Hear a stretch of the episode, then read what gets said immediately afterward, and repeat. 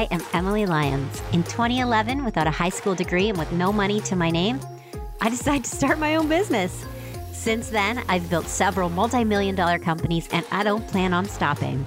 Being a businesswoman, CEO, serial entrepreneur, survivor, and general life enthusiast, I'm endlessly jazzed by the business of life, especially the stories of extraordinary people I've had the privilege to meet along my own improbable journey to success.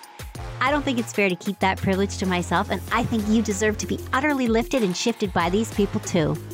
All inspiring people are inspired people, so get ready to be inspired.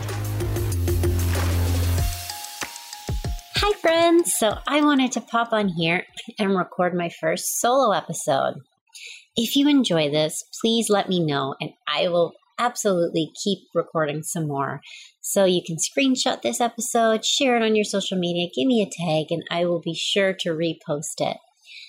So today I wanted to talk on a topic that I really love, and that is building resiliency. And when I say this, I mean for life and for business success. I recently did a talk on International Women's Day with this exact theme. And the response was shocking. I had my emails, my DMs on Instagram just filled with feedback. So I thought, why not do a little episode on it? You know, something that I've always said is resiliency is my superpower. Between business and life traumas, I've really had to develop and foster resiliency every step of the way to not only be able to chase my dreams, but just sometimes to be able to get out of bed and I truly believe it's like a muscle, and the more we use it, the stronger it gets. Mm, let me tell you, I haven't always felt this way. I just want to tell you a bit about my backstory. And starting with when I was a teenager, I was a victim of sexual assault. And as a result of that, I battled really badly with substance abuse. I got into hard drugs and relied on alcohol. And then in 2011, my sister Julia passed away from cystic fibrosis. And after that, I really had to fight to find my way back.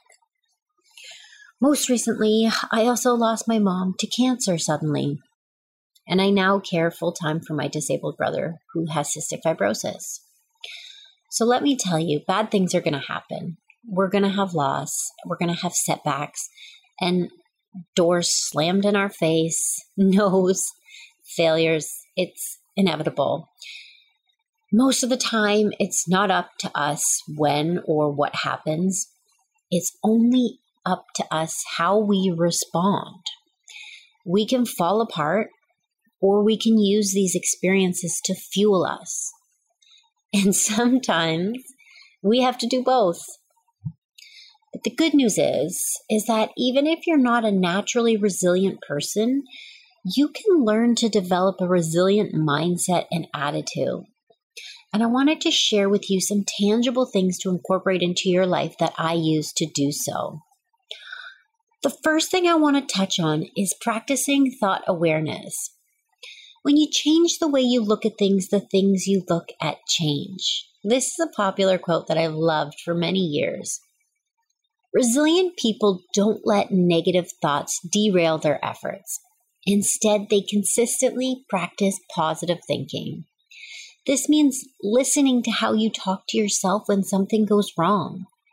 If it goes negative, consciously correct this thought process. I had someone the other day ask me how I'm so positive all the time. And I thought, well, because the opposite sucks. You know, if things are already terrible, why would you want to make them worse? Going into a downward spiral or being resilient and trying to be happy. I don't know about you, but I'll always take the latter.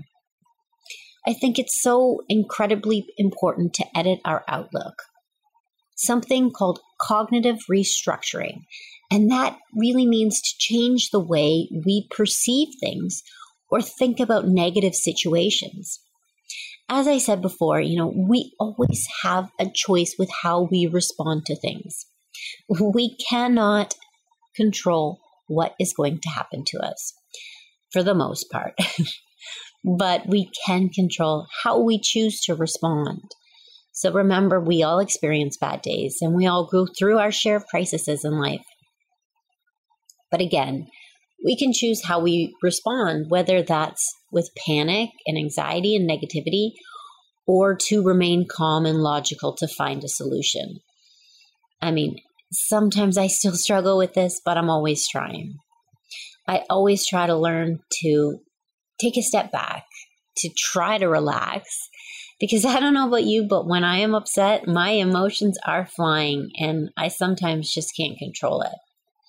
I have to really go for a walk, get a good night's sleep, got to work out, meditate, all of those things. And another thing that I do is I do not drink alcohol. I don't smoke and I don't do drugs. This is what works for me and my moods and helps me to be very strong. I constantly learn from my mistakes and failures. I really believe this is so important. Every single mistake has the power to teach us something so powerful and important. So look for the lesson in every situation. I don't know about you, but once I make a mistake, I don't want to make it twice. and I think my mistakes have been my most powerful teachers in life and in business. Albert Einstein is widely credited with saying the definition of insanity is doing the same thing over and over again and expecting different results. So I always try to learn from them because I don't want to be insane. also, make sure you understand the idea of post traumatic growth. This was something that I came across during my fight to come back after losing my sister. I didn't know how to properly explain how I changed and fueled myself from recovering from the loss of my sister. But post traumatic growth is what I did. Often people find that crisis situations like extreme loss, or in my, my case, the loss of loved ones, allow them to reevaluate their lives and make positive changes instead of the opposite. You know, again, like I said, when things are bad, why would you want them to get worse? So try to remember that everything passes. Life is just so short. And we always have to remember that and maintain perspective. I really think that resilient people understand that. And although a situation or crisis may seem overwhelming in that moment, it may not take that much of an impact over the long term.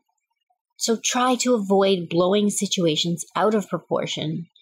Instead, try to boss up and really handle that. SHIT. Another thing I really love to do that has helped me is setting goals. So, something to fight for when things are tough. I always have goals I am super passionate about. And if you don't already, learn to set smart, effective goals that match your values something again that is worth fighting for.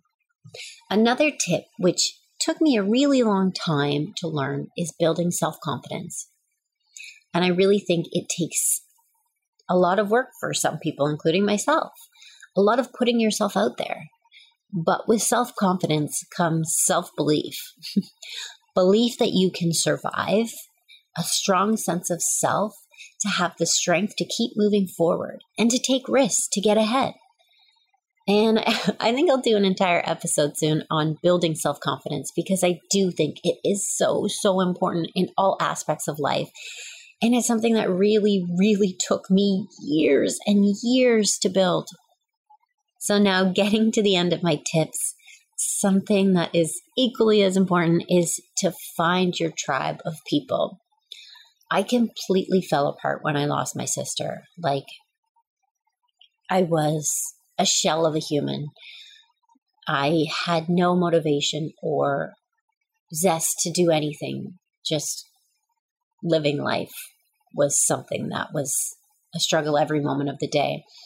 And the difference with losing my mom most recently is that I had more people around me holding me up. I have a tribe that I didn't have back then. And if you have people in your life that you have a strong connection with, you will not only be happier, but far more resilient because you'll have that strong support system to fall back on. And you can also reciprocate that too. Which also helps with your resiliency. And something that I found really helped me foster my strength is learning to go more with the flow. You know, it's still tough for me because I plan and I expect things to go a certain way. But when we are flexible with business, with our lives, with other people that we interact with, it just makes things so much more easier. So, my one last extra tip for good measure is to help other people. Giving back is really my greatest passion in life, and it's the one thing that always brings me true happiness when things are tough. So, these are a few of my favorite ways that I've become a very strong and resilient person and helped me get through the toughest of times. I'd really love to know what you have found that works. So tweet me, tag me on Instagram, share with me what you think, and again, what you think of this episode.